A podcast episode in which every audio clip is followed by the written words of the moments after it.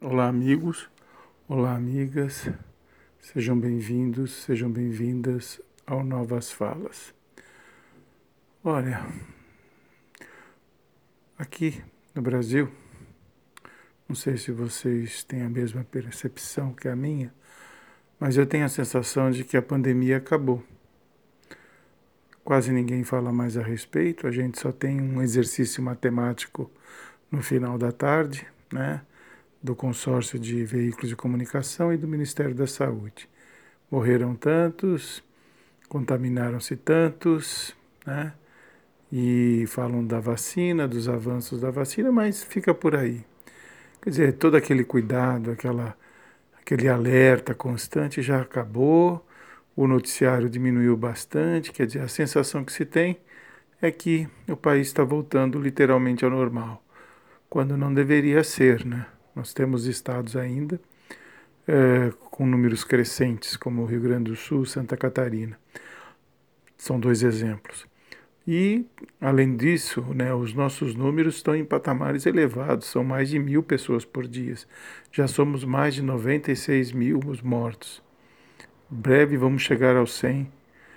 Né? Não deveríamos estar agindo como se tudo tivesse acabado e depositando toda a nossa a nossa fé, a nossa aposta na vacina, que, embora os testes tenham sido promissores, ainda há muito estudo para ser feito, né? muita coisa precisa ser feita. Em paralelo a isso, né, outra questão que causa indignação no mundo, mas aqui parece que é, é uma coisa da rotina, do dia a dia, é o, o, a destruição da Amazônia por este governo. Né? O nosso ministro do, do Destrói Meio Ambiente, né?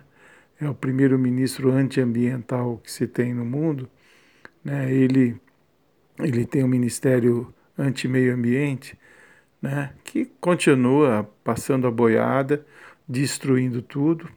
O, o mundo lá fora nos ameaça com cortes de investimentos, né? que os banqueiros se reuniram com o governo para tentar mostrar que que é possível fazer desenvolvimento sem destruir a floresta, mas parece que também não deu resultado. Realmente a sanha deste governo é destruir a Amazônia, é encher aquilo de garimpeiro para contaminar o solo com mercúrio, né? aqueles desmatadores que só destroem a floresta para transformar as árvores em madeira, depois móveis exportar para a Europa, né? e ah, os criadores de gado, né? que acham que as novas fronteiras estão na destruição da floresta. Ou seja, continuamos aqui como antes, né? Esse governo simplesmente ele vê o desenvolvimento pelo retrovisor, né? É o passado se fazendo presente aqui no nosso país, infelizmente.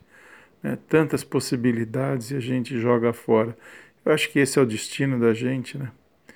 É viver essa essa miséria que a gente vive com governos incompetentes, um atrás do outro. Né? Destruíram todo, todos os direitos trabalhistas, quase que destruíram outros direitos sociais, como o SUS, mas a pandemia salvou o SUS, por incrível que pareça, porque esse governo de incompetentes queriam destruir o SUS. E sabe quem, quem é, né? Quem, quem surgiu a ideia de destruir o SUS? O Mandetta, né? Que é tão é, na pandemia foi tão é, glorificado, mas ele, era dele, uma das ideias era enfraquecer o SUS, fragilizar o SUS para destruí-lo. É que veio a pandemia e ele aproveitou-se disso e vestia a, o colete do SUS, mas a intenção dele era destruí-lo. Ou seja, nós temos aqui no país um bando de políticos hipócritas, amadores, patrimonialistas. É isso que temos aqui, infelizmente. O povo, que povo é esse? Né? Eles vão se perguntar sempre. Infelizmente para nós. Mas um dia as coisas vão mudar e torcemos para que isso aconteça rápido. Valeu, abraço a todos.